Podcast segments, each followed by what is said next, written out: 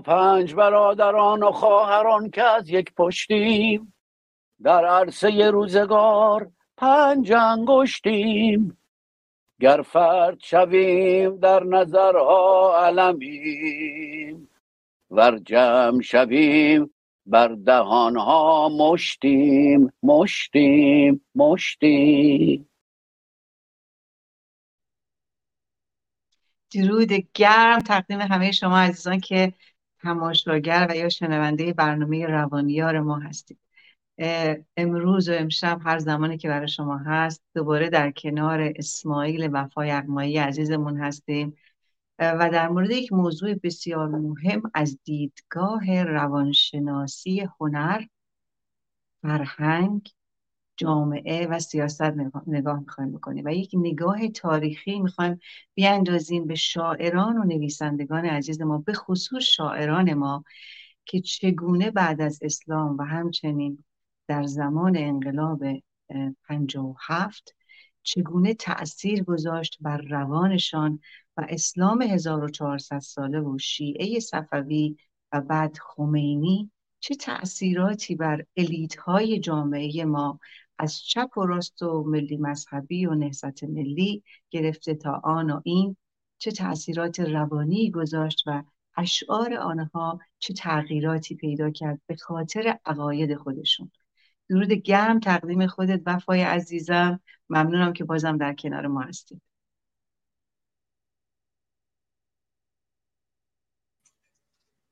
درود بر شما. من صحبت بکنم. بله بله بفرمایید. ببینید شما نکته خیلی مهمی رو تاکید کردید. دیدگاه روانشناسی دیدگاه جامعه شناسی دیدگاه تاریخی و دیدگاه ادبی. ما بدون اینکه تاریخ رو نشناسیم نمی‌تونیم شعر رو بشناسیم. برای اینکه شعر و ادبیات ما کلا یه جویباری است که در بستر اون صحرای بیکرانه تاریخ جاری است. یعنی مستقل نیست. به همین دلیل وقتی ما می‌خوایم به تناقض وحشتناک من تاکید می‌کنم روش وحشتناک و مخرب خلاصه تاثیر به یک ایدولوژی بیگانه در شعر ایران بپردازیم با تاریخ رو ببینیم. ببینید ما یک ملتی بودیم که قبلا هم, هم شما اشاره کردید هم من من, در برنامه متعدد تاریخ حدود 500 600 ساعت صحبت ویدیویی اینو اشاره کردم قبل از این که ما یه ملتی بودیم 1500 سال تاریخ باستانی داریم 3000 سال تاریخ اساطیری. اینی که روشنه پیشدادیان و استوره به قول شاهروخ مسکوب میگه استوره رگ درشت و پرخون واقعیت که گم شده در مه تاریخ. یعنی ملت زیسته نتونسته این رو به صورت مثلا مستوره تاریخ باستانی حفظ بکنه. بنابراین تبدیل شده به استوره رستم زال پیشدادیان کیانیان کیکاووس اینها افسانه نیست. اینها تبدیل شده به افسانه. زیستیم اومدیم. تا کی؟ تا موقعی که زمان خسرو پرویز در عربستان سرکله یک پیامبر پیدا شد و او خلاصه با اون کارهایی که کرد که خودش بحث جداگونه ایه. دوران مکهش دوران مدینه که آیات قرآن نگاه دوران مکه اصلا جنگی نیست چون قدرت نداشت. طرف مدینه ارتش خودش درست کرد آیه شد قتال و کشتار و اسیر گرفتن و گردن زدن. و در کتاب های مختلف هم نوشتن که ایشون همون اول موقعی که خندق رو داشتن میکندن از کلنگش جرقه پرید گفت با این جرقه دروازه های ما روم گشود. با جرقه دوم گفت من می‌بینم که خلاصه دروازه های پارس گشوده شد. بزرگترین امپراتور روزگار و حتی اشاراتی هست که می‌بینم که پیکر زنان پارسی بستر مردان شما شده است. ببینید اینا رو باید خوند. این چیزیه که ملی مذهبی ما به اصطلاح نواندیش در میره از زیرش از زیر تاریخ. ببینید بس مفصله. فقط اینا ایران تسخیر شد. برای زمان خلیفه دوم تو اوج ضعف بود. هشت تا کودتا در پایان دوره ساسانی چهار پنج تا شاه به دست بقیه کشته شدن. یعنی ایران دچار ضعف داخلی بود. از زمان خسروپدی شروع شد و محمد اینو می‌دونست. این زمان ابوبکر باز هم میترسیدن ولی به صورت راهزنی گاو و گوسفند مردم رو دزدیدن خالد ابن ولید و بقیه حمله می‌کردن به یمن که اون موقع مرز ایران بیرونی بود. دیدن نه می‌توان. می‌توان قارت کرد ضعیف. و سرانجام دوره عمر لشکرکشی شروع شد. ایرانیان مقاومت کردند از قهرمانی های مردم نمیگن. از مقاومت کردها نمیگن در جلولا از مقاومت کردها در تکریت سی و دو بار لورها در جلولا و ایران خلاصه سقوط کرد پایتخت سقوط کرد و یه دوران جدیدی شروع شد. من واقعا اشاره بار میگم. ببینید دوران جدید فقط فتح سیاسی نبود. اگر فتح سیاسی و نظامی بود ما مثل دوره اسکندر مثل دوره مغول ها قدر راست یک ایدئولوژی یک مکتب اومده بود و این مکتب می‌خواست خودش رو تحمیل بکنه. به زبون ساده ادهی خلاصه کسانی که کار دامپروری می‌کردند شطور شرانی می‌کردند بالاخره پیامبرشون می‌گفت که جبرئیل نازل شده پروردگار جهان نازل شده وحی فرستاده و خلاصه متشکر کرد. اومدن ایران رو گرفتن. ایران دویست سال مقاومت کرد. باز اینجا یک بحثی در آینده اگر خواستید و دوستان خواستن میشه باز کرد که چطور ایران تسخیر شد. با کشتار با سربریدن با جزیه. و سرجان بعد از دویست سال این مکتب جا افتاد. یعنی نخست ادهی برای اینکه از جزیه در برن پذیرفتن. اشراف برای اینکه منافعشون تامین بشه پذیرفتن. و از اینجا فاجعه شروع شد. یعنی پذیرش ایران فقط با اسلام یک استحاله هولناک رو تجربه کرد. نه با اسکندر تجربه کرد نه با مغول ها و ما خودمون خود ملت ایران در زیر فشار کم کمک ناخواسته شد پناهگاه مهاجمان یعنی در درون ما و اینجاست که در درون شاعران ما نیز یک ایدولوژی بیگانه جا گرفت. بعضی وقتا صحبت آدم می‌کنه با این دوستانی که خلاصه میگن آقا اصلا ایران تمدن نداشت که. تمدن اسلامی اومد نجاتش داد. من چی نمیگم. و یاد حرف ماکسیم گورکی میفتم که میگه آدم بعضی افراد که می‌بینه میگه که می‌خواد بره به باغ وحش و جلوی میمون باغ وحش کلاش رو به تعظیم از سر برداره. و بعضی افرادم که می‌بینه می‌خواد جلوشون تعظیم کنه بگه خوشا که تو به دنیا آمدی و من تو رو ملاقات کردم. یعنی منکر همه چی. ببینید اینا آمدن سوزوندن زدن بردن کشتن و یک ما رو استحاله کردن و ما از اون زمان من فقط دوره اولو میگم. ما شاید چهار نفر شاعر شیعه مثلا نداریم. از زمانی که از دیویس سال بعد از اسلام که ایران در کمرش خم شد تا زمان صف. تمام شاعران ما سنی مسلکن. حتی سنی است خرعانی سنی است ابو سعید ابوالخیر سنی است نظامی سنی است. سه چهار تا اصلا فردوسی است که گرایشش به ایران کهن است و خیام به حافظ. و این موجب شد. ببینید شاعر و شعر در حقیقت نماد شعور و ادراک یک ملتی. شعر هنر مادره هنوز هم هنر مادره. و از درون شعر هست که مثلا داستان سرایی در اومد. چون شاهنامه داستانه در حقیقت. قدیم چون چاپ که نبود نه از موجب می‌شد این بمونه. از درون مثلا شعر عاشقانه مثلا رومانتیزم ادبی در اومد. قشنگ اینو تحلیل کردن بزرگان خارج به خصوص در آلمان در فرانسه اینا.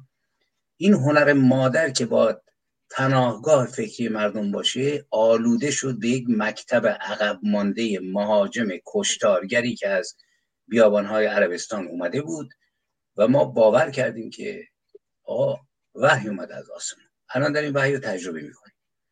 اینجاست که ما شاهدیم که نه تنها شعر ایران بلکه جنبش های ایران بعد از بابک بعد از استاسیس بعد از جنبش سرخشامگان گرگان تو دیویس سال اول ما جنبش هامون هم جنبش هایی که اسلام با اسلام داریم میجنگه و این ما رو به هیچ جا نرسون شما نگاه کنید جنبش سربداران جنبش علویان بیگانه ای اومدن اینجا رو تو گرگان راه انداختن. و آخرش هم جنبش خمینی است. یعنی این دوگانگی شاعر ما رو بیهویت کرد. یعنی شد مبلغ همین در حقیقت پنجاه درصد بزرگترین شاعران ما درست این روزخانان و منبری ها مبلغ اسلام هستند. شما عطار رو مثلا اگر نگاه بکنید در منطق و تیرش یک نگاه فلسفی داره ولی در بسیاری از آثارش. همون چرندیاتی رو که ملاها سر منبر میگن درباره موسی جعفر میگه در سفری یک عارفی داشت مسافرت می‌کرد و یا یکی از پیامبران بعدش می‌خواستم بندازنش تو دریا تو پول نداشت. بعد ناخدا گفت باید بندازیم او گفت که ماهی از دریا سر برآورن در دهان هر ماهی سکه طلا بود که بدن به ناخدا که اینو نندازه. خب این روز خونی. برای اینکه دوگان است. حالا شما به شعرهاشون که مراجعه بکنید. و ادبیاتشون که مراجعه بکنید. ببینید که پر از وصف سران و تئوریسین ها و بزرگان بیگان است که این رو پس صحبت خواهیم کرد. دقیقا مسئله برنامه امروز ما دقیقا در مورد این مسئله است که از نظر روانشناسی سایکولوژی چگونه عقیده و ایدئولوژی می‌تونه انسان رو به نوعی چشمهاش رو ببنده و گوشهاش رو هم ببنده و به نوعی خرد فردیش در کنار تعصبش قرار بگیره و عقیدهش و ایده که عقیده خودش و هنر خودش وقتی میکسی از این دوتا میشه چه اسیدی ازش بیرون میاد که به یک دوگانگی هویتی می‌رسه انسان. و یکی از بزرگترین درد به نظر من در هر تاریخی و در هر کشوری زمانی که هنرمند تاریخ خودش رو نشناسه و تاریخ جهان رو نشناسه به خصوص تاریخ خودش رو نشناسه. وقتی از تاریخ خودش بیگانه بشه زمانی که ما می‌دانیم که اسلام چگونه حمله کرد به ایران و این یکی از بارسترین تاریخ ایرانه و از, از, از مسیح و از یهودیت هم جلوتر هست این درد درد بزرگی است که ما به مهاجمین خودمون که به اجداد ما این چنین حمله کردن قارت کردن و تجاوز کردن و کشتن ما همچنان به عنوان یک هنرمند ببینید هنرمند یک جایگاه دیگری داره. شاعر و نویسنده یک جایگاه دیگری داره. نقاش یک جایگاه دیگری داره در یک جامعه. برای اینکه می‌تونه تفکر اون جامعه رو متوحل متحول بکنه و متغیر بکنه. حال چه مثبت و چه منفی. ولی زمانی که مخلوطی از این باورها تعصب از ایدئولوژی فرق نمی‌کنه. ایدئولوژی چپ و راست مذهبی هر ایدئولوژی. چون ایدئولوژی در کنارش تعصب میاد. و وقتی اینا با هم میکس میشن متاسفانه هنرمند دیگه اون هویت اصلی خودش رو اصالت اصلی خودش رو در بسیاری از موارد می‌تونه از دست بده. ممنونم از خود شما که هستی در کنار ما و همراهی هم کردی با ما. یه چند تا از نوشته هایی که از عزیزان هنرمند ما اگه اجازه بدین من می‌خونم براتون که ببینیم در زمان انقلاب 57 شورش 57 هر چیزی که اسمشو می‌خوایم بذاریم چند تا از عزیزان من تو پرانتز بگم اصلا برنامه ما حمله به عزیزان هنرمند ما نیست بلکه به از نگاه من یک نگاه قربانی است. هنرمندان قربانی ما که هویت خودشون رو نشناختند و با تعصب عقیدتی خودشون چقدر اشعارشون متفاوت شد در زمانهای متفاوت و چگونه بت ساختند و به جای اینکه بت شکن باشند و تعصب شکن باشند بت, شک... ساز شدند. اینجاست که می‌خوام فقط بدونید که هر گونه از این هنرمندانی که من و ما اسامیشون رو میاریم و از این فاجعه نداشتن هویت و یا از دست دادن هویت هویت لحظه‌ای و مقطعی و برهه‌ای تاریخی صحبت می‌کنیم. نقض کل این عزیزان نیست بلکه یک دید روانشناسی به این قربانیان است که با, با اشعارشون با نوشته ها و مقاله هاشون چقدر تونستن خود خام شوند و دیگران رو خام کنند و فریب خوردگی ملت چقدر من فکر می‌کنم که مسئولیتش با روشن فکران واقعی ایران و ایرانی یا هر کشوری است. برای اینکه همه ما مسئولیم در مقابل نوشتارها و گفتارهایمان و همچنین عقایدمون. برم سراغ ستاد مهرداد اوستا. از جمله شاعرانی بود که فضاهای مختلف سیاسی و فراز و نشیب های حاصل از اون رو درک کرد و با بینش عمیقی از مسائل اطراف خودش نگاه می‌کرده داشت. امام رو رهبری بزرگ با یک زندگی سراسر شور و حماسه می‌دونست. آقای مهرداد اوستا. یه تیکش رو من براتون می‌خونم. فری ای جهان زیر پر گرفته همای زگردون فراتر گرفته. به دریای خون بادبان ها گشوده به طوفان درون هر دو لنگر گرفته. ز بهرام تیغ و ز ناهید مرمر حمایل ز دوش دو پیکر گرفته. ز طوفان برافراشته بادبان ها بدین ورته سکان و محور گرفته که روی سخنش دقیقا به خمینی است یه تیکه دیگه از هوشنگ ابتهاج من بخونم که می‌دونیم اخیرا از دستشون دادیم. ببینید بسیار مهمه در اون برهه تاریخی بسیار حساس که مردم مسلمان زده هست مسلمان و باور دارن. از اون روشنفکرش و از اون تحصیل کردش گرفته تا اون کم سواد و بی سوادش. ما الیت های جامعهمون بیان همچین مدهایی از خمینی بکنن. اینجاست که مردم به نظر من مردم زمان 57 45 سال پیش 46 سال پیش 50 سال پیش محو این روشن فکران آن زمان شدن. به این دلیل که اینا مهمه. فقط دو نفر عذرخواهی کردن از سال 57 و همراهی با خمینی. تمامشون یک کلام نیومدن از خود نقد بکنن. و عذرخواهی از یک ملتی بکنن که ایران بانوی ما به دست خمینی و ولایی ها و امتی ها و حکومت اسلامی تا خامنه ای نابود شده و در حال نابود شدن بیشتر و این همه جان عزیز از دست داده رو ما این درد روشن فکران آنچنانی است. از هوشنگ ابتهاج به مناسبت بازگشت امام خمینی به کشور در دوازده بهمن سال هفت بگم سرود بدین شهر شروع میشه. در بگشایید شم بیارید اود بسوزید. پرده به یک سو زنید از رخ محتاب شاید این از قبار راه رسید. آن سفری آن سفری همنشین گم شده باشد. یعنی گم شده ابتهاج ها خمینی بود. یعنی چی؟ یعنی اینکه اینا نه اسلام رو میشناختن نه تحقیق به دور از تعصب به اسلام کرده بودن نه به رساله ها از شیعه و سنی گرفته به خصوص شیعه که خود شیعه زاده هستن. کوچکترین اطلاعی از اسلام و همچنین شی اسلام سنی و شیعه اثناعشری و شخص خمینی و آیت الله ها نداشتن به نظر من. و خیلی خیلی کم تحقیق شاید تحقیق داشتن به نسبت رساله های این افرادی که این چنین بر ایران و ایرانی تاختن. این و این یک تیکر هم می‌خونم و بعد شما صحبت کنید.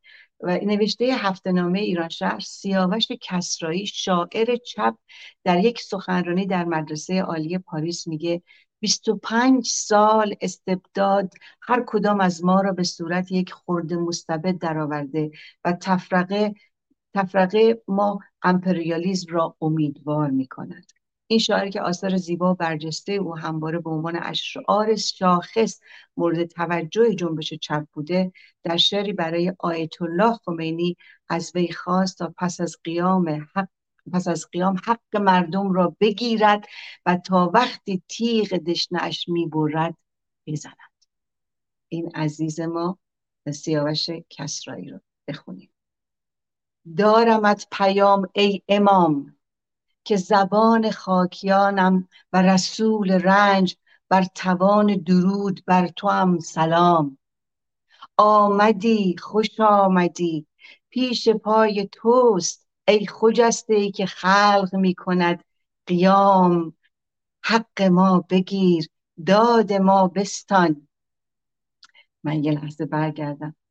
تیغ بر, بر, برکشیده را نکن بر خیره در نیام. حالیا که می رود سمند دولتت بران حالیا که تیغ دشنه تو می برد بزن. سیاوش. دوباره حالا من تیکه دیگه از کسروی رو بخونم. به وفا جان و بعد بریم صحبت شما رو در این مورد گوش کنیم. در شعر آرش سروده ترانه های جاله خون است. عشق محتاب که توسط شجریان و ترانه والا پیامدار محمد که مرحوم فرهاد اینو خوندن. بخوایم می‌خوایم تاثیرات رو نگاه کنیم. بسیاری از اینا پشیمان هم شدن شدن. ولی اقرار پشیمانی و ابراز عذرخواهی انسان رو بزرگ می‌کنه انسان رو کوچک نمی‌کنه. که نکردن. و سیاوش کسرایی چند سال پس از اینکه در شعرش از آیت الله خمینی خواست تا تیغ دشنهش می‌برد بزند به دلیل خشونت های دهه 60 مجبور به مهاجرت از ایران شد. و در سال 74 بعد از 12 سال در وین درگذشت ادامه صحبت رو می‌ذارم برای شما وفای عزیزم بفرمایید. خواهش می‌کنم. ببینید این اینها اگر خمینی رو میشناختند و اسلام خمینی رو و اسلام خمینی کسی بود که قدس زاده که صادق جان بهش می‌گفت کشت. تمام که بازرگان رو که کرد نخست وزیر دولت موقت انداخت بیرون. نمی‌تونست بکشه. خیلی از اطرافیانشو و به زندان انداخت سالها. وزیر امور خارجه شو یعنی او اگر میشناختند که ولایت فقیه یعنی چی؟ یعنی ولایت فقیه یعنی یک آخوند عقب مانده مرتجع که ادعای جانشینی خدا رو داره. آیت الله نشانه الله. بنابراین ببینید روشنفکر ما مردم رو به طبیعت خود فرا نخوند چون چیزی سرش نمی‌شد. تعارف بذاریم کنار. احترام این حضرات سر جای خودش از نظر انسانی. از نظر سیاسی ده شایی نمیارزن. برای که روشنفکر کسی است که پیش از طوفان ویرانی رو خبر بده. پیش از برآمدن ظلم و ستم بگه آقا ستم در راهه. در حقیقت روشنفکر ما پیرو عقب افتاده ترین اقشار مردم بود. وقتی که میگه بزن تیغتو بکش این افسرهای بیگناهی رو که بدون محاکمه صدها نفرشون رو بستن به جوخه اعدام کجای دنیا این کار می‌کنن یک مثلا روشنفکر ایرانی یا یک کمونیست مثلا چنین شعری رو به سرایت عین همین رو زنده یاد براهنی مقاله رو بخونیم بله. واقعا تاکید می‌کنه روش یعنی واقعا اینجا باید اصلا مفهوم روشنفکر رو تعریف کرد. تو ایران روشنفکر کیست و ایدئولوژی که این حضرات داشتن؟ مثلا ما کمونیستی که واقعا کمونیسم رو از پایه های اندیشه های مارکس و انگلس بشناسه. مارکس فیلسوف بزرگی بود. یادتونه به عنوان بزرگترین چهره هزاره دوم انتخاب شد. انسانی بود که وقتی آدم زندگیشو می‌خونه اهل محبت بود اهل کمک بود کار می‌کرد. ما اینجا یه لباسه. ببینید حزب توده خب حزبی که هزاران نفر عضو داشت. در ایران کارهای مثبتی هم کرد. مثلا تو ترجمه ادبیات من سالها تاکید کردم که بهترین کارها رو ترجمه کردن. ولی در سیاسی پیرو کرملین بود. یعنی معروف بود که اونجا بارون بیاد اینجا چتر می‌گیرن سرشون. و وقتی اینطوریه برای ما روشنه که چطوری این دوتا با هم می‌رسن اسلام و کمونیسم. برای اینکه اینجا مسئله ادراک سوسیالیزمی که مارکس بیان می‌کرد نبود. مسئله دشمنی با محمد رضا شاه بود. محمد رضا شاه نوکر امپریالیست باید برود. خمینی اینو می‌گفت. حزب توده و چپ ما اینو می‌گفت. و طبیعتا وقتی که شاه برود فکر می‌کردن که ایران مثلا سوسیالیستی میشه. حالا خوباشون. بقیه که براشون مهم نیست. الان هم دفاع می‌کنن. تو همین وضعیت پوتین با آدم باشه صحبت بکنه تاکید می‌کنه که نه وضع بهتره چون از چپ رفتیم از به چپ. اینه که موضعشون این بود. مسلمون ما روشن فکر مسلمون ببینید من تاکید کردم. و اینها رو وقتی آدم نگاه بکنه یک روشن فکر کسی است که یک شاعر کسی است که نخست آزاده. وقتی تو قفس باشه من خودم این تجربه کردم. 20 سال عمرمو در سرودن منتها نه برای خمینی برای نیرویی که فکر میادم با خمینی میجنگه. سرودم نوشتم دفاع کردم ولی دیدم این درست نیست و یاد حرف شمس تبریزی افتادم. شمس تبریزی یه جمله داره فکر کنم آقای صاحب زمانی تو کتاب خط سوم من خوندم یا جای دیگه. یک نفر آیت اللهی اون رو به تبعیت از خودش می‌خوند شمس رو. شمس آدمی بود که شورشی بود. یه جمله جالبی داره. میگه فلان کس دیروز از زهدان مادر خود به در آمده است و ما را به تبعیت خود می‌خواند. ما محمد پیامبر خدا را جز برادر کوچک خود نشناسیم. این ما رو به تبعیت می‌خونه یعنی اینقدر گردنش کلوف بود. می‌فهمید. حالا صداش به جایی نمی‌رسید ولی تو این قفس نمی‌رفت. ولی بنده وقتی رفتم تو این قفس شما نگاه بکنید.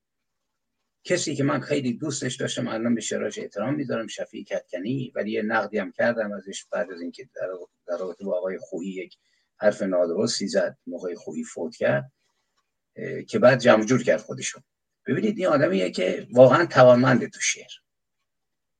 تا بخش این خوب درس طلبگی خونده اشتهاد خونده در درونش یک مسلمون زندگی می‌کنه. روشن فکر مذهبی ما دو تا ترس داره. یک ترس از سرکوب. سوال اینه شاه خیلی دموکرات بود که جناب شما از 21 کتابتون 19 تاش علیه شاه نوشتید. در ستایش چریک جنگل در ستایش مجاهد در ستایش فدایی. از سال 60 تا 70 14 هزار نفر بر اساس اسناد حقوق بشر تیربارون شدن توی مملکت. نفس شما در نیامد. شاه چقدر کشت؟ برای اینکه شما به مکتون رسیده بودید. اسلام ته کسی که تا درجه اجتهاد دست مونده و شاگرد آیت الله میلانی بود و خدمت پدر شریعتی تلمس کرده یک مهر درونی داره که اصلا چشمش نمی‌بینه که دختر نو ده ساله مثل فاطمه مصبا رو می‌برن می به جوخه اعدام میسپارن. یا روزی دیویست تا سیصد تا تو سطح ایران تیربارون میشه. یک نفر چریک کشته می‌شد در کوچه باقای نشابور. مثل درخش در شب بالا نفسم گرفت از این شب در این حسال بشکن. 92 دو سه سالم عمر کردن. با کمال عزت ماشاءالله همه هم عمرای درازی می‌کنن به خلاصه لطف الهی. آقای هوشنگ ابتهاج که شاعر توانمندی بود کلی ترانه ساخت برای خوانندگان خوب ما. ببینید 90 خورده سال عمر کرد تو آلمان هم زندگی کرد 20 سال آخر رو به ایران هم رفت آمد می‌کرد وقتی هم فوت کرد تو خیابونای تهران زمان خامنه ای پوسترهای دو متری شدن کربلایی است دلم. و تحویلش گرفتن و خاک سپاریش کردن. یعنی مسئله اینه که جایی که اینا به هم میچسبن آقا ضد شاه شاهی که نمی‌شناسن و شاهنشاهی که نمی‌شناسن یعنی نقد نمی‌کنن دشمنن. چون محمد با سلطنت بد بود چون علی با سلطنت بد بود و خمینی نماینده اوناست. اون طرف هم سوسیالیزم روسی با سلطنت مخالفه و با امپریالیزم و نمی اندیشد که اگر شاه بره به شیخ بیاد نوبت خودش هم میشه. رهبرشون رو تو زندان مجبور می‌کنن تفسیر بنویسه. آقای احسان تبری رو پوستش رو می‌کنن. و اینطوری است که ما واقعا این تناقض تناقض گفتم که یکی ترس از سرکوبه که دارن نفس نمی‌کشن. دومی ترس الهی است. تو روشن فکر مذهبی. ببینید تای خط انسان من خودم مثال می‌زنم. بالاخره صبح تا صبح تو آینه خودمو می‌بینم ریشمو میتراشم سرمو چونه می‌کنم. آقا چند سال دیگه بنده در یه گونی در میندازن توی گودالی و خاک میریزن رو. یه نگاه فلسفی درست یادم نداشته باشه میترسه خب. میگه آقا این دماغی رو که من همه بهش می‌رسم این گوشی رو که نمی‌دونم تا درد می‌گیره میرم دکتر ده شایی نمیارزه. این چنین است که در درون کسی که ادعای انقلاب داره ادعای شاعری داره. شاعر یعنی شورش. به قول لیپو شاعر چینی که در قرن یازدهم میزیست میگه من دستهایم آسمان را میچرخاند و پاهایم زمین را. یعنی انسان رو اینطوری می‌بینه. این نیستن لیپو نیستن. یک موجودی هستن که توانمندی سرودن دارن ولی میترسن. هم از سرکوب میترسن. تو دوره چیز خیلی وضع خوب بوده. از سال 57 تا سال الان عمرهای شاعران خلاصه شورشی ما نگاه کنید همه بالای 90 و یکی هم الهی آقا نکنه یه چیزی باشه مثلا. بالاخره یه ژنه مثلا من خودم موقعی که اومده بودم بیرون اینو می‌دیدم. تا مدت ها با اینکه من 20 سالگی مثلا رو به اسلام آوردم. قبلش یه مقدار آزاد بودم. آدم یاد اون چیز میفته یاد میگن یه بچه رو یک کشیش مسیحی که از اسلام فرار کرده بود. خلاصه اینقدر از انجیل و اینا براشون که مسیحیش کرد اسمش هم گذاشت دیوید و بعد اسمش مثلا ابوالفضل بود. روز آخر که این دیگه قبول کرد و همه چیزای مسیحیت شد مسیحی غروب شد. این کشیش بهش گفت که دیوید تاریک شده برو چراغ روشن کن. رفت چراغ برق زد گفت اللهم صل علی محمد و آل محمد. چون اون گفت آقا برو دنبال کارتو نماز تو بخون. این وضعیت چیز ماست. در درون طرف با اینکه ممکنه نماز نخونه با اینکه ادعای چپ بودن بکنه. چپ بودن یعنی شناخت راستین پایه های سوسیالیستی درست. اونم نه به دست لنین و نمی‌دونم استالین و ماوستون. از خود مارکس. باید آقا چه نظری داشت؟ و شاعر ایرانی مذهبی که میگه من چپم که دو تا مشکل داره. یکی این که اسلام ول نکرده یکی هم یک چپی رو گرفته که اصلا نمی‌شناسه و بعد خودش هم قربانی میشه.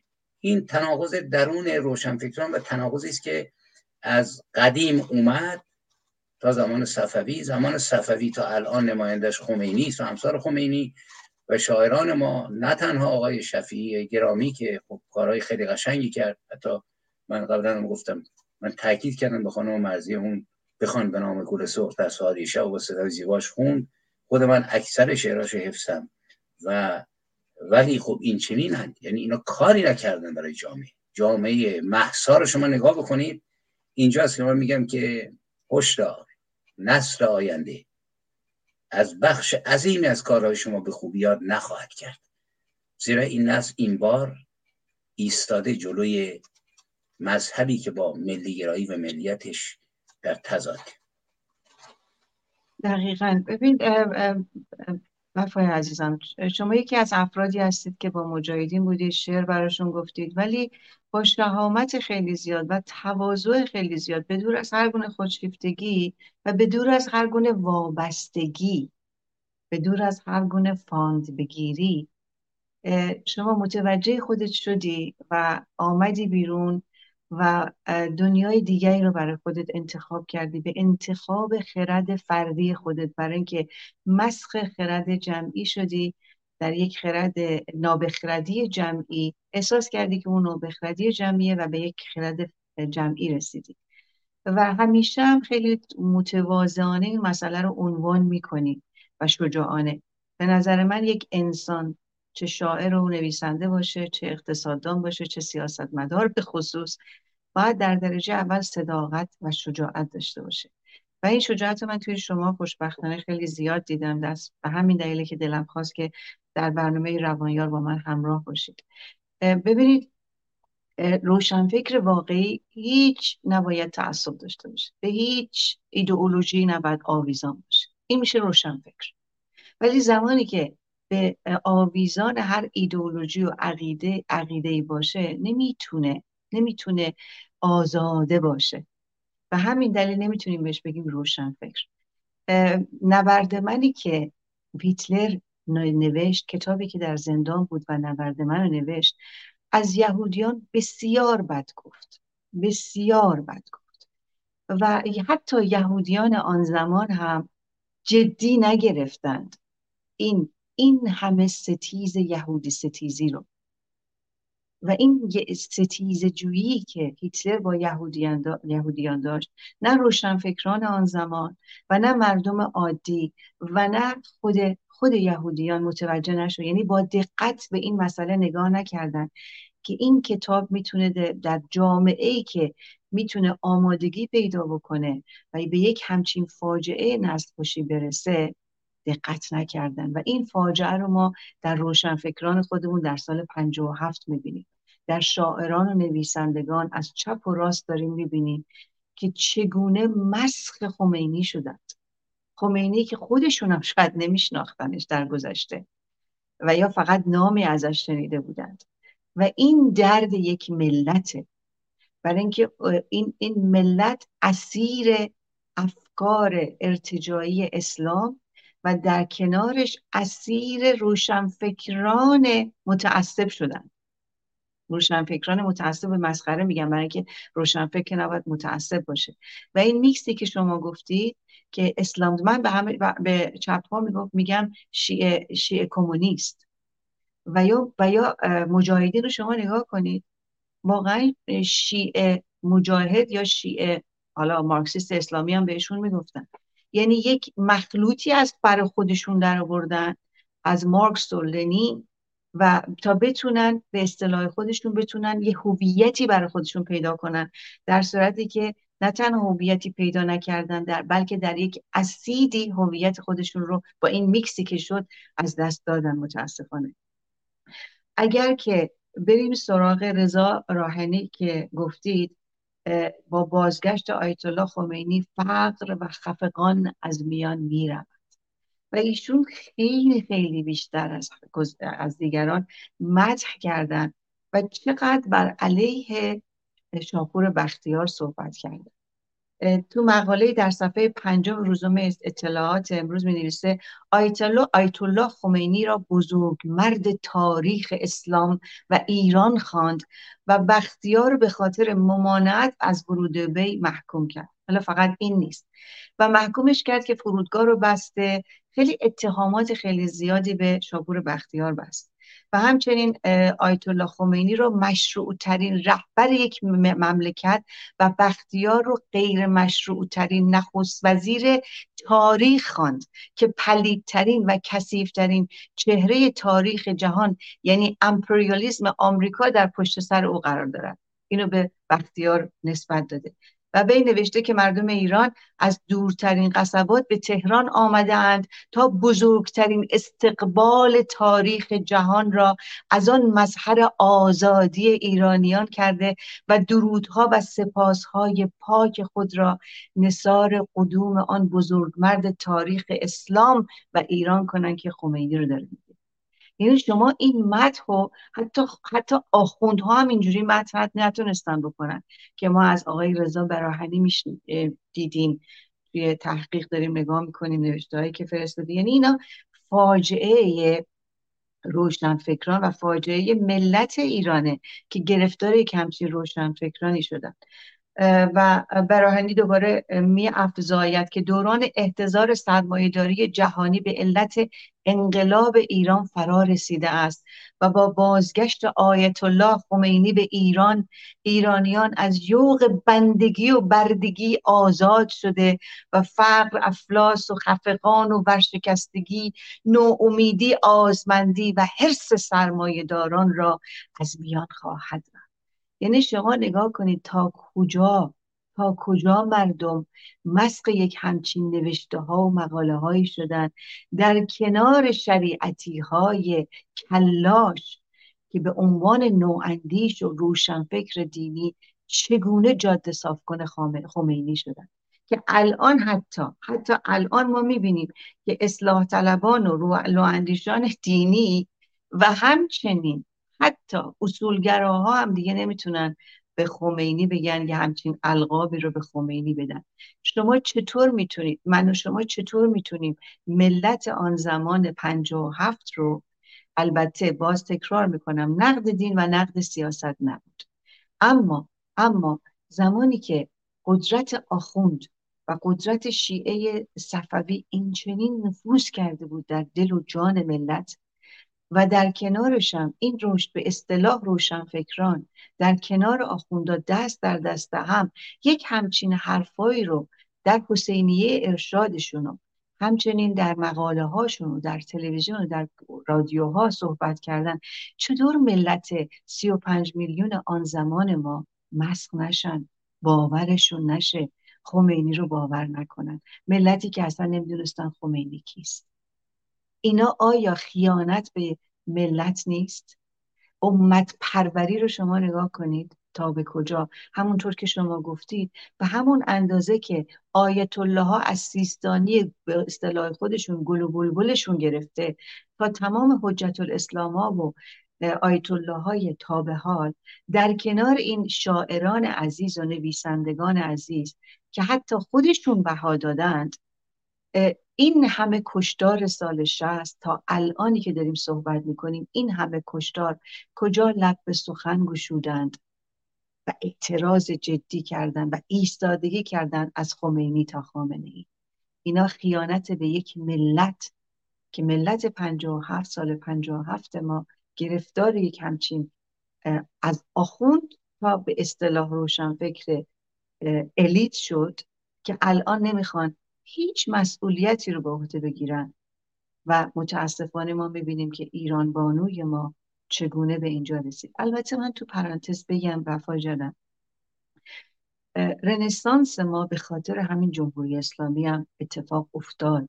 اینم در نظر بگیریم با گندهایی که اینها چهل و پنج سال با کشتار و قارت و راند و بیشرفی که اینا از خودشون نشون دادن به خصوص پسا محسا مردم کشور ما خیلی بیدار شدن و رنسانس ایران بخشش هم از خود جمهوری ننگین حکومت اسلامی هم هست. این رو هم در نظر بگیریم. در این مورد هم من فکر می‌کنم یک نگاهی باید کرد که از یک جهت درسته که بهای هزینه والایی رو ایران و خاور میانه داد اما در کنارش هم ملت ایران رو و رنسانس رو برای ایران جادش رو باز کرد.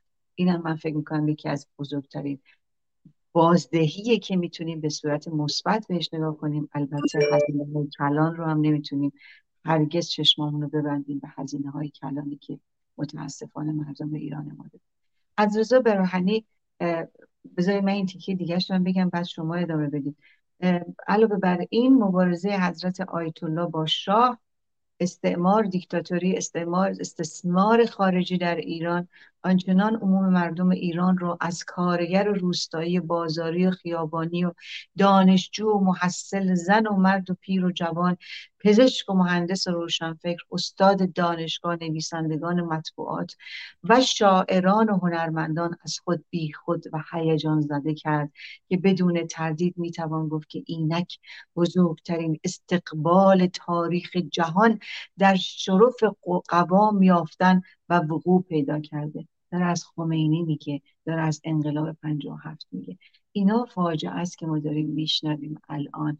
و همونطور که شما گفتید نسل حال و نسل حال باید آگاهی پیدا کنند و نسل حال آینده اینها اگر که زیر خاک رفتن هستند و همچنان هستند باید جوابگو باشند و اگر نباشند متاسفانه تاریخ نامی متفاوت بر پیشانیشان و بر نامشان خواهد گذاشت. ادامه صحبت در کنار شما هستم عزیزم. خواهش می‌کنم ببینید من به نظرم به جز کارهای به قول معروف کلاسیک و ارزشمندی که از اینا باقی میمونه کارهای سیاسیشون همه به این خواهد رفت. یعنی چیزی این نسل بالاخره به داوری می‌پردازه. من وقتی میگم که فلان نویسنده یا شاعری که میگه آن سفری هم نشین گم شده آید بود بسوزید در بگشایید در رو گشودند. سوال اینه شما جنابالی چنین هم همنشین زیبایی که اومد چرا خودت رفتی بیرون؟ در مقاله ای که من شمردم یه بار. الان می‌تونم بعدم پیدا بکنم و بفرستم برای شما خانم بابکی گرامی. ببینید حدود 45 بار آقای برانی 45 50 بار کلمه امپریالیزم رو در نوشتهش در دفاع از خمینی به کار برد. ایشون چپ بود. تروتسکیت بود اول معروف هم هست. تو ایران هم خب نام نشان در کرد. ولی جالب اینه که ایشون رفتن به یک کشور امپریالیستی به قول خودشون اونجا 84 سال زندگی کرد. سی سال آخر عمرشو. و کتاباش هم در ایران اجازه انتشار داشت. یعنی کتاب آقای براهنی منتشر می‌شد. جناب آقای هوشنگ ابتهاج نیست خلاصه محبوب بود. تحویلش می‌گرفتن برای اینکه ملا از نظر سیاسی نگاه می‌کنه زیاد برای شما نیست چون بیشتر سال 60 62 که کافر نمیکش که مجاهد نمازخون میکشت. آقای آشوری رو کشت. حبیب الله آشوری که آخون بود آدم خوبی هم بود. تو مشهد من می‌رفتم پای درسای نجا براغاش مردم گرا بود با گرایش مردم گرایی. کشتنش. نمازم می‌خوند روزم می‌گرفت. بنابراین ملا الان به خصوص تو این دوره براش مهم نیست که یکی نماز می‌خونه یکی نماز نمی‌خونه. مهم اینه که کارکرد سیاسی چیست. من موقعی که می‌بینم که این چپگرایی بی سوادانه ضد شاه بدون شناخت تاریخی ایران. هیچ کدوم از اینا. بذارید تاکید بکنم. شاملو یکی از نور چشمای منه. توی نگاه گسترده جهانیش. ولی شاملو سواد تاریخی نداشت نسبت به ایران. اگر داشت پایه زبان ملی ما یعنی فردوسی رو به مسخره نمی گرفت ما مجبوریم یعنی مجبور که نیستیم. عادت کردیم که یا مرید باشیم یا مراد. یکی آیت الله است یکی شاعری که نباد بشی چی گفت همه چیش درسته اینطوری نیست. من چندی قبل من نرودا یکی از کسایی که سال 66 منو شاعر کرد. تا 66 من شعر می‌گفتم. ولی وقتی که آثار اونو گرفتم همه رو خوندم فهمیدم شعر یعنی چی. چندی قبل یه مقاله نوشته بودن. از نرودایی که چپ بود کمونیست بود جنگید. نوشته بود کلی اشتباه تو زندگی داشت. من جمله توی سیلان بود نمی‌دونم سفیر بود. اونجا با یه دختری که فهم دومناج بود یا زمین جارو می‌کرد خلاصه رابطه ناجوری گذاشت و بعدم خلاصه گذاشت در یا زنی گرفت که بچه دار شد بچه فلج بود اون زن رو ترک کرد. ولش کرد. تک و تنها هیچ کمکی هم بهش نکرد. باید اینو گفت بدون اینکه آدم صد غزل عاشقانه شو یا اسپانیا در قلب ما رو خلاصه آدم بگه نخه دشای نمیارزه. اینجوری نیست. ولی ما حاضر نیستیم بفهمیم که این شاعر بزرگوار ما که خیلی هم نگاه اصلا نگاه ملی نداره تو آثار شاملو شما نگاه بکنید از ایران خبری نیست.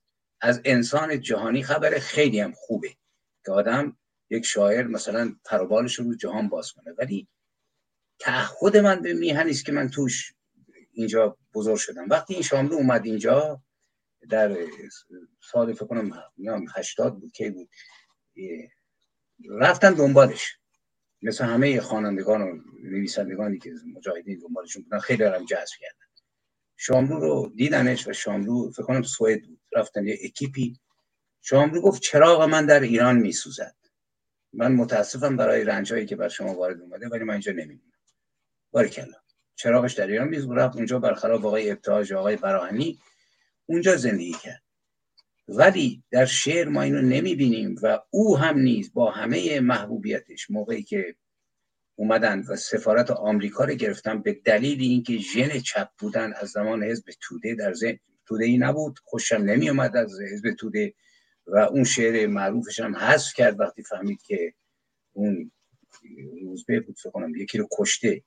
ترور کرده یک نفر رو حذف کرد. ولی در عین حال موقعی که سفارت آمریکا رو گرفتن با جناب دکتر سایدی تبریک خجسته به دانشجویان خط امام فرستاد.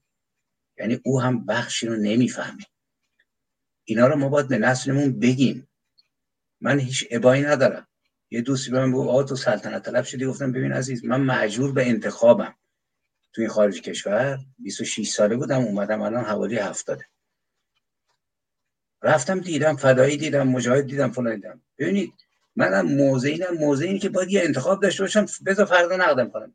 من می‌بینم فرزن آقای رضا پهلوی تاثیرش بیش از هم از تو خارج. اگر بجنبه به خاطر نوستالژی تاریخیش پدرش جدش باید حمایت کرد ازش. امید که همت به خرج بده مثل بهرام گور که از میان دو شیر تاج رو برداشت این بود از میان دو کفتار خوناشام اصلاح طلب و اصولگرا ایران رو برداره و در با کمک ملت ایران نجات بده. بنابراین جای خجالت نیست. وقتی آدم می‌رسه بذارید در آینده نخ کنم بیا فلانی اشتباه کرد یکی نوشته بود آقا ما با شما هم جبهه بودیم و در آینده از شما سخن نخواهیم گفت. من زیرش نوشتم موفق باشید. من تاکید می‌کنم به هیچ وجه شما از من به خوبی یاد نکنید زیرا باعث شرم منه. هر چی می‌تونید نفرین کنید به من. برای اینکه من تکلیف خودم رو به خاطر نان و پول و اینا نگرفتم. من وقتی می‌بینم دختران سرزمین منو دارن می‌کشن این زیبایان دلاور رو می‌خوام سرمو بخوام دیوار نمی‌خوام زنده باشم. برای اینکه نمیشه که یکی از دلایلی که به نظر من روشن فکره ما وارفته است همین ترس از مردن تولستوی تولستوی نویسنده بزرگ روس که حتما آثارش خوندید در کتاب الکسی تولستوی چون دو تا هستن لئون تولستوی و الکسی آره لئو تولستوی میگه که وقتی که آدم بی تفکر و بی نگاه فلسفی میشه به سه چیز رو میاره یک لذت طلبی یعنی یه بدنی داره که می‌تونه مرکز لذات باشه میره دنبال یک دو جمع آوری پول و سه مغرور بودن که بگن این طرف شاعر بزرگی است نویسنده بزرگی است فلان و از همه چی رو فراموش می‌کنه. اینو باید گذاشت تو سطح زباله. انسان نمی من نمی‌خوام. من بارها گفتم. گفتم بهشتی رو که به من بخوام بدن. من توف خواهم کرد بهش. برای اینکه انسان میجنگه به خاطر آزادی. خودش خدا میشه موقع میجنگه. هیچی نمی‌خواد. میشه گوشه ای از خدای راستین. آقا من کار بکنم. مثل مرحوم مهندس بازرگان وصیت نامش آقا اگه جهنم باشه بدونید ممکنه راست باشه پدرتون رو در بیان فلان بکنن اینا. این خداش. اون هم بهشت دیگه. بهشت خسته کننده ای که فکر کنم همین عنایت بود. یه قصه نوشته بود. از سهرای قیامت. دقیق نمی‌دونم ولی سالها قبل خوندم که صادق هدایت رو زندش می‌کنن تو سهرای قیامت. میگه همه وایسته بودن سر صادق هدایت وقتی زندش کردن دیدیم یه مش فحش خار مادر به همه داد گفت کدوم پوفیوز منو زنده کرده؟ رفت پشت صخره در دوباره یه تیر زد تو سر خودش خودکشی کرد. گفت نمی‌خوام زنده باشم تو دنیا. حالا حکایت ماست. با این بهشت و دوزخ من تاکید می‌کنم چیزی نمیمونه. ما داوری خواهیم شد. در دادگاه تاریخ استراتژیک درست عمل می‌کنه و در آینده خواهیم دید که این نصر محسا که در رو به رشد و در قد می‌کشه چه خواهد گفت. دقیقا بر در, در مورد تک تک همه انسان ها و ما تنها نام میماند و بس. وای به حال ما که آم نام بشود ننگ خوش به حال آن کسانی که نامشان بشود افتخار. در مورد غلام حسین سایدی گفتی یه بخشی رو صحبتی رو من دارم از یک الیت غلام حسین سایدی. خب می‌دونیم نمایش نمایشنامه نویس نویسنده بسیار قهاری بود. ولی تاسف من از ادب و زبان و language ی که ایشون استفاده می‌کنه واقعا. از ستیز جویی و به خصوص از ادبیاتی که استفاده می‌کنه این به قلب منو به درد میاره وقتی که این تحقیق می‌کردم و پیدا کردم و صحبتاشو شنیدم. اگر اشکال نداره ما یه تیکه رو بشنویم. ما وقتمون الان خیلی هفت دقیقه بیشتر وقت نداریم. اگه بتونیم اون تیکه غلام حسین سایدی رو گوش کنیم من فکر می‌کنم به در آینده ما باید بیشتر البته در این مورد صحبت کنیم. آزاد عزیزم اگر که در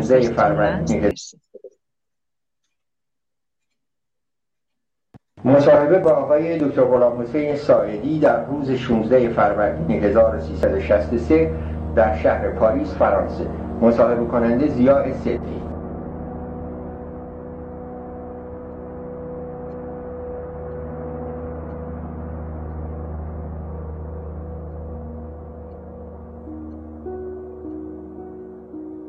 رو در روی با توهین یه مسئله خیلی مهمه زمان شاه به همه توهین شده بود. و بچوری هم توهین شده بود. زن توهین شده بود مرد توهین شده بود. این در واقع یه نوع انقلاب فرهنگی بود. در مقابل یه چیزی می‌خواستم بایستم منتها سند و مدرک در دست کسی نبود. همه گرفتار یه هیستری جمعی بودن. همه خیال می‌کردن تمام دونه یه دفعه جوشیده. هم بعدشون میومد. می‌خواستن این طول پلاسش رو نمی‌دونم اون دودمان پهلوی جمع کنه گورشو گم بکنه. و خود این مسئله می‌تونست واقعا یه معنی دیگر پیدا بکنه. ولی قضیه تبدیل شد به یه دیگه. اگه قرار بشه که شاهو بکوبی باید با یه اصلی بهتری بکوبی. یعنی همون اصطلاح آمیانه خیابون شاپور و نمی‌دونم جوادیه منتقل شد تو ذهن اینا.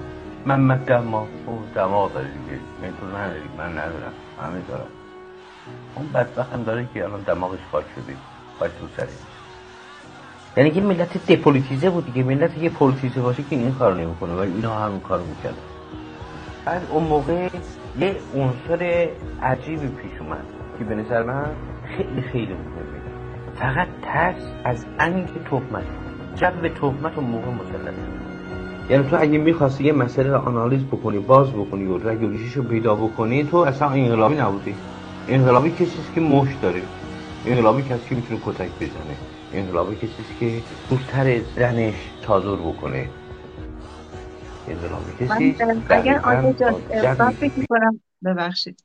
یه, یه،, یه کلیپ دیگه هم داریم. البته چهار دقیقه پنج چهار دقیقه بیشتر وقت نداریم. اون یکی کلیپ هم که پنجاه ثانیه است. اونم پخش کنید لطفا. ببخشید خانم دکتر بابک درود به شما. این چند ثانیه ازش مونده. البته من می‌تونم سر یک ساعت یه وقفه بدم که حداقل موضوع رو ببندیم چون اینجوری مقداری تحت فشار. نه نگران نباشه تحت فشار قرار نمیدیم. به خاطر اینکه ما بعد هفته دیگه در مورد تاریخ این مسئله صحبت بیشتری بکنیم.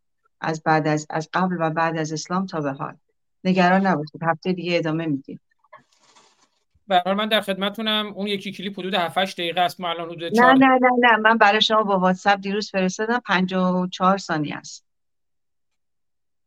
لطفا دوباره بفرستین تا اینو بشنویم. الان دیگه نمی‌تونم. هماهنگ باشه آدمای عجیب غریب بود تمام مدت من فکر می‌کردم مثلا اینا شکارچی هست یعنی دنبال کسی هستن که بزننش بازار مکاری عجیب غریبی بود.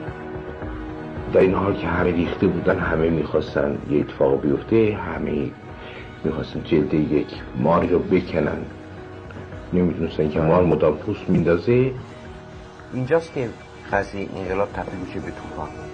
انقلاب یه معنی داره دیگه نه؟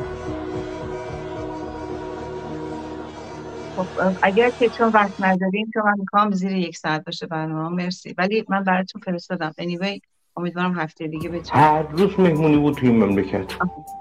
بعد جشن هنر را می‌دادن بعد سرگرمی های موسیقی درست کردن و نمی‌دونم این غذای. فستیوال سینمایی و فستیوال سینمایی و اینا. یه سری ماشین میاد.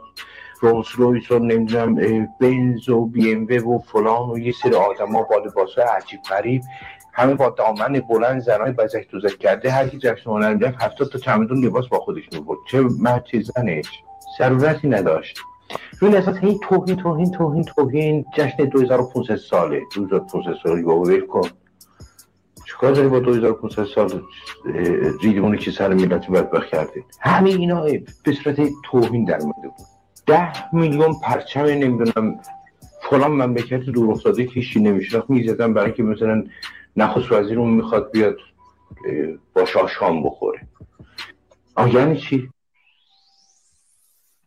ببین وفای عزیزم شما دقت کردید بعضی از صحبت اولا ادبیات شما دیدید از غلام حسین ساعدی که در آن زمان من فکر می‌کنم روشنفکران بسیار بهش اعتقاد داشتن و بسیار براش حرمت قائل بودن. و در کنارش هم در مورد تحقیر زنان صحبت می‌کنه. بزک بوزک میگه. شما نگاه کنید یک چپ فدایی داره در مورد مقام زن در مورد زن چگونه صحبت می‌کنه. آرایش زن میگه بزک بوزک. یا هویت تاریخی رو اینقدر به تمسخر می‌گیره. اینا درد دردهای بزرگ یک ملت گرفتار الیت های آن زمان و این زمان هستیم. ما یک همچین الیت هایی رو همچنان داریم وفای عزیزم. من سخن آخر رو می‌ذارم برای شما ولی عزیزان بدونید که ما هفته دیگه بسیار این مسئله مهم رو ادامه خواهیم داد. از روشنفکران قبل از اسلام شاعران نویسندگان قبل از اسلام و در دوره بعد از اسلام و در زمان همچنین پنجاه و هفت و تا به حال. ما یک مرور این چنینی هم هفته آینده داریم. حتما لطفا در کنار ما باشید و همچنین عزیز شیر کنید و اجازه بدیم که از همدیگه بیاموزیم و تاریخ رو تکرار نکنیم و حواسمون جمع باشه. آگاهی که آزادی می آورد و گول الیت های کاذب رو نخوریم. گول الیت های فریب خورده رو نخوریم. فقط یک دقیقه هم کمتر وقت داریم. فکر می‌کنم فقط برای خدافزی وقت داریم. من خدافزی می‌کنم و دکتر سایدی رو ما می‌ذاریم برای بعد صحبت خواهیم کرد چون من تا آخرین روز عمرش میدیدمش.